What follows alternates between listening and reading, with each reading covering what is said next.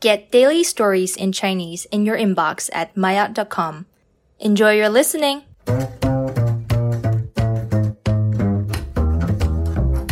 Mayat 高级，暑假到了，网上卖课的人开始给家长们制造焦虑。虽然中国官方对教育培训行业进行了管制，但在短视频平台上卖课的人依旧很多。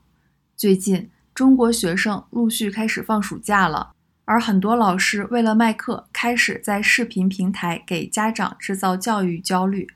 这些老师在视频里一本正经地提醒家长们，这个暑假很可怕，不努力的话，孩子和同学之间的差距就拉大了。在强调完这个暑假的重要性后，他们就会开始卖书卖课。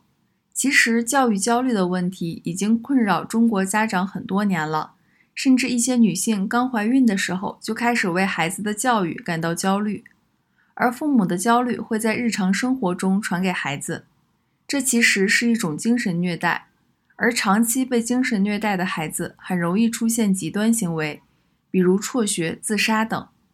不过，很多年轻的父母已经不打算鸡娃了。他们觉得鸡娃不如鸡自己，希望孩子考出好成绩，不如努力让自己升职加薪。这些父母明白，过高的期望对孩子而言是很大的精神压力。因此，虽然他们很重视对孩子的教育，但他们不会通过向孩子传递焦虑来让孩子爱上学习。